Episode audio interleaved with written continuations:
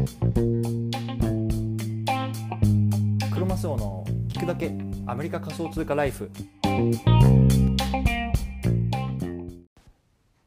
皆さんこんにちは。アメリカ西海岸在住のクロマスオです。今日は12月30日木曜日の朝ですね。皆さんいかがお過ごしでしょうか？今日も早速聞くだけアメリカ仮想通貨ライフを始めていきたいと思います。よろしくお願いいたします。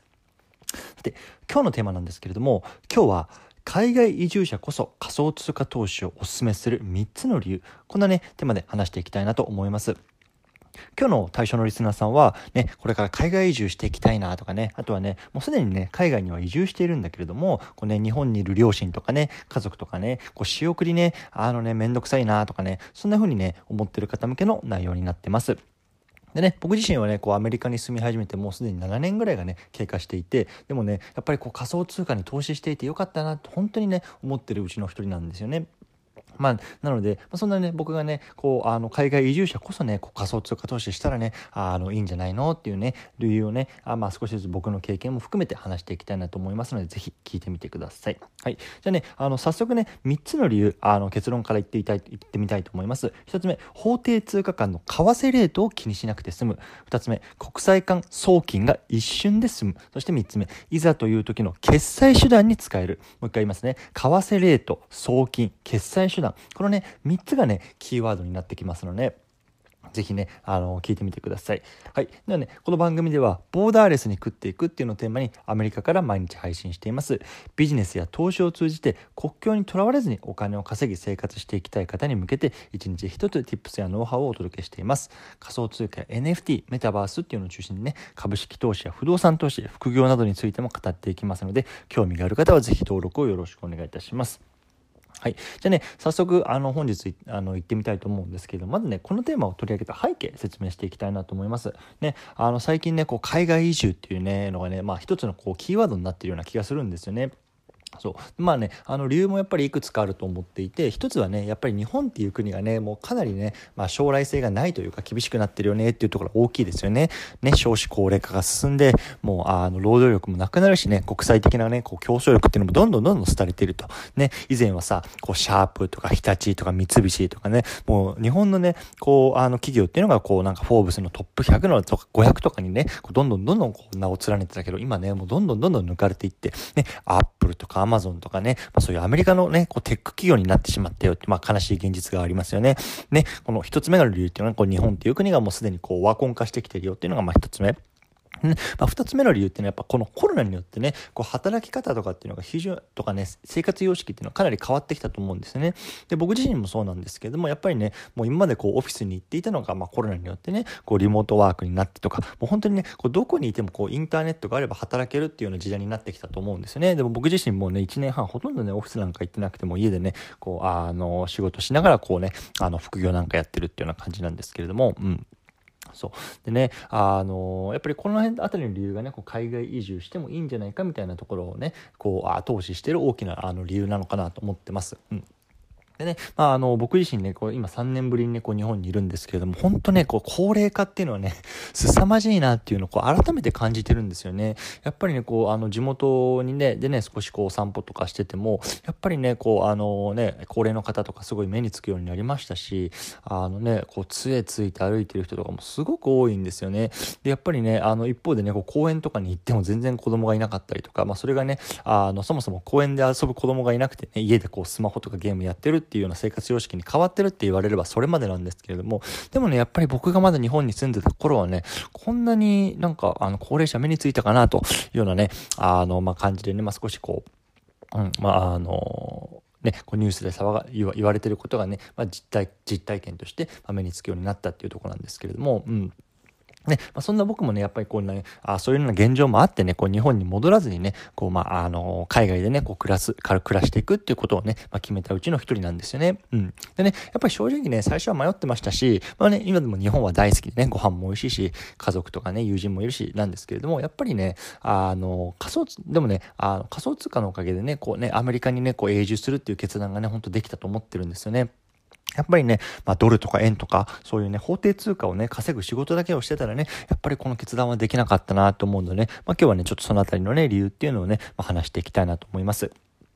はい。でね、ちょっとね、前置き長くなってしまったんですけどもね、まあ、海外移住者こそね、仮想通貨に投資をお勧めする一つ目の理由ですね。これね、法定通貨間の為替レートを気にしなくて済むってことですね。法定通貨間の為替レートを気にしなくて済む。いわゆるね、まあ、 foreign exchange、FX って言われたものなんですけどもま、僕の場合だとね、まあ、アメリカに住んでるので、まあ、米ドルと、まあ、日本円っていうのをね、まあ、あの、まあ、毎日じゃないですけど、まあ、気にするようにはしてますね。うん。でね、まあ、最近だとね、1ドルが115円ぐらいまでね、あの、まあ、上がってるというか、まあ、下がってる、来てるっていう感じなんですよね。そう。でね、あのー、特にね、こう、日本にある円っていうのを、まあ、アメリカにこう持ってこようとするとね、かなり目減りするんですよね。これ具体的なね、例で示していこうと思うんですけれども、まあ、2021年、まあ、今年のね、1月ぐらいってね、あの、ドル円はね、103円とかだったんですよね。それがね、まあ、今12月115円だと。ね、これどういうことかっていうと、ね、じゃあ例えば皆さんが100万円をね、こうアメリカのね、じゃあ、えっ、ー、と、じゃあ、みずほ銀行に預けていると。でね、もうちょっともう、あのね、みずほ銀行いろいろあるしね、ちょっともう、このアメリカに持ってこようって今決めたとします。でね、じゃあ、2021年の1月にね、100万円をね、米ドルとして持ってきた場合、いくらになったかっていうとね、これ大体9700ドルなんですね。当時のレート103円として。9700ドルがね、まあアメリカにいるあなたの元に届きますと。ね。一方でね、じゃあ12月の今ね、その100万円を、まあ、あのアメリカの方に持ってこようとするといくらになったかっていうと、8600ドルなんですよ。8600ドル。ね。このさ、1100ドルですね。これがいわゆるね、為替レートってものなんですよね。すごくないですか？ね。あの、1月にね、100万円持ってきたら9700ドルなのにね、12月に持ってきたらそれが8600ドルに目減りしてると。これね、すごい痛いですよね。うん。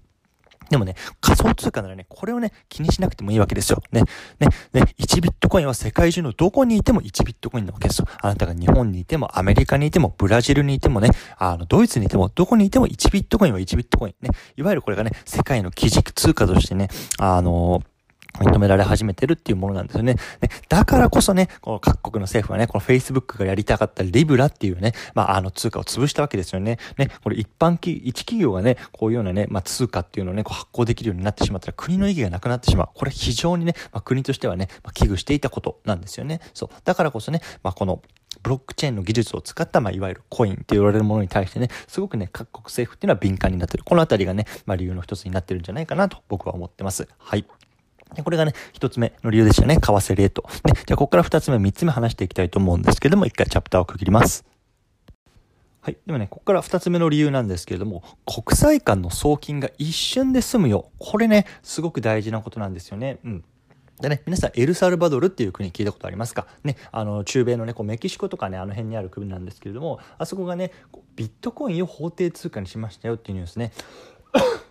今年の6月ぐらいにね、まあ、あの世界中を駆け巡ってね、まあ、今でもねこう今ホットな国の一つとしてね、まあ、今年見られてると思うんですねエルサルバドル。うんでね、じゃあなんでね、このエルサルバドルがビットコインを法定通貨化したかって、まあ、一つ大きな理由っていうのがね、彼らは、まあ、自国にあまり産業がないので、まあね、結構こう海外にね、こう出稼ぎに出てるんですよね。で、その出稼ぎに出て、例えばね、アメリカに来て、じゃあアメリカで働いて、で、そこで得たドルっていうのを、まあ、エルサルバドルにいる家族に送って、まあ、生活している。こんなね、あの国なんですよね。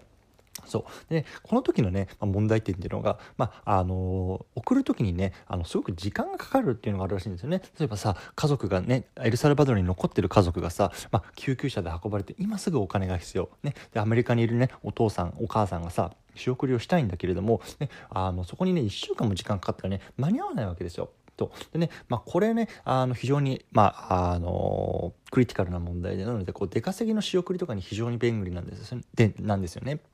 で僕もね、まあ、仕送りじゃないんですけれども、まあ、似たような経験があります。ね、こう今ね、あの実はね、こうアメリカでね、こう不動産の事業っていうのをね、こうやろうかなと考えているんですけれども、やっぱりね、あの不動産っていうのはね、大きな買い物なので、こうある程度ね、元手の資金っていうのが必要なんですよね。そう。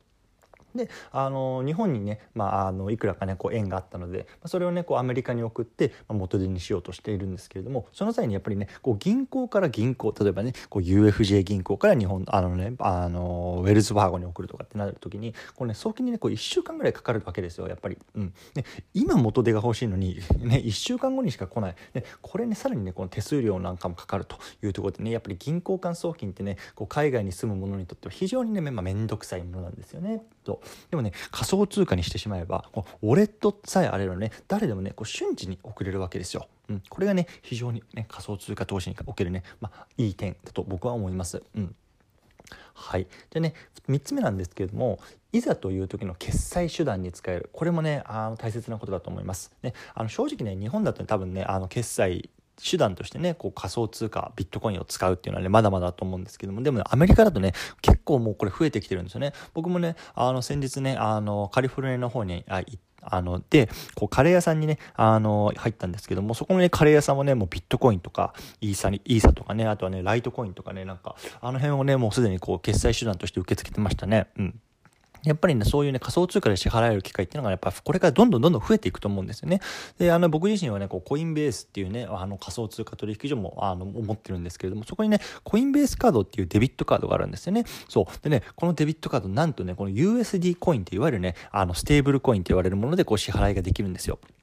さらにね、この、あの、コインベースカードは、その、あの、1%とかからね、4%のね、こうキャッシュバックがつくんですけども、そのキャッシュバックがね、なんとね、仮想通貨で返ってくるんですよね。そう。だからね、こう USDC で支払うと、例えば僕の場合は1%をこうビットコインにね、返ってくるようなこう設定にしてるんですけれども、ね、1%がビットコインで返ってくるってもうほんとすごい世界ですよね。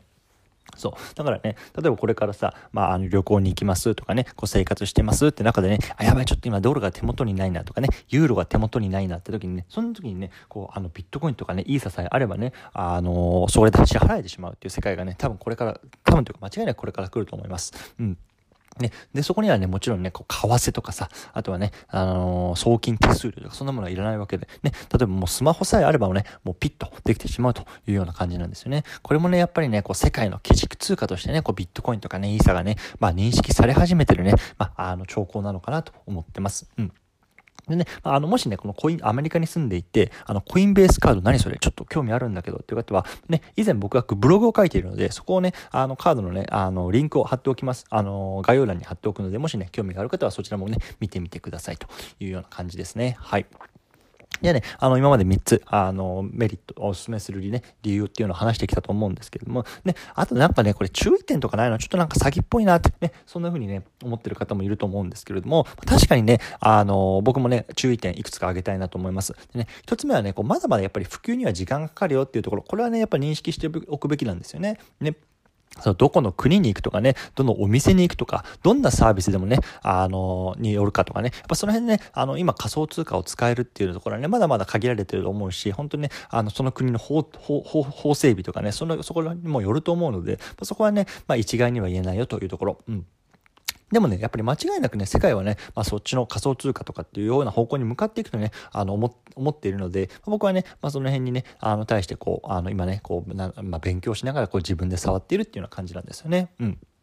で、二つ目の注意点ね、これ何度も言いますけれども、やっぱりボラリティがね、ボラティリティがね、まだ高いんですよね。そう。で、やっぱり現金でね、例えばね、ドルとか円とか持ってたらさ、じゃあ今持ってるね、1000円がね、明日ね、500円になってる。ね、そんなこと、まあありえないじゃないですか。でもね、やっぱり仮想通貨の場合、それがまだあるんですよね。で、ビットコイン今、今かなりね、下がってきて4万6千ぐらいまであの下がってると思うんですけども、ね、あの、一昨日ぐらいまでね、5000ドル、5万ドル超えてましたよね。だから1、ね、この3日間ぐらいでね、5000ドルぐらいこう価値が落ちてるっていうような感じなんですけども、やっぱりね、まだまだ仮想通貨、そのあたりのボラティリティが高い、あの、アセットになってくるので、そのあたりはね、まあ注意が必要かなと思います。いますただね、僕としてはやっぱりこの仮想通貨とかブロックチェーンね、あの、ま、クリプトって言われるね、まあ、あの、テクノロジーっていうのは、ま、これからどんどんどんどん、こう、あの、世界に普及していると、ま、信じている人ですし、あの、ブロック、ブロあの、ビットコインとかね、イーサなんていうのはね、まあ、どちらにせよね、まあ、今後どんどんどんどん上がっていくだろうって、まあ、信じてるものの一人なんで、まあね、あの、そのあたりは僕はあまり気にせずにね、まあ、あの、コツコツコツコツ買いながらね、まあ、あの、世界中でこう使える日々っていうのをね、待ってるよというような感じでございました。はい。でね、最後まとめていきたいと思うんですけれども、今日はね、海外移住者にこそ仮想通貨投資をお勧めする3つの理由、こんなね、テーマで話してきました。1つ目、法定通貨間の為替レートを気にしなくて済む。2つ目、国際間送金が一瞬で済む。そして3つ目、いざという時の決済手段に使える。ね、このあたりをね、あの、上げてきましたね。本当にね、アメリカではね、こう仮想通貨っていうのがね、こう生活の一部になりつつあると僕は本当思ってる、日々感じるんですよね。そう。なのでね、まあ、これからこう海外移住をね、考えてるとかね、あとはね、こうすでにしているっていうことはね、まあ、ぜひね、この仮想通貨の投資っていうのをね、まあ、考えてはいたいかがでしょうかというような話でございました。うん。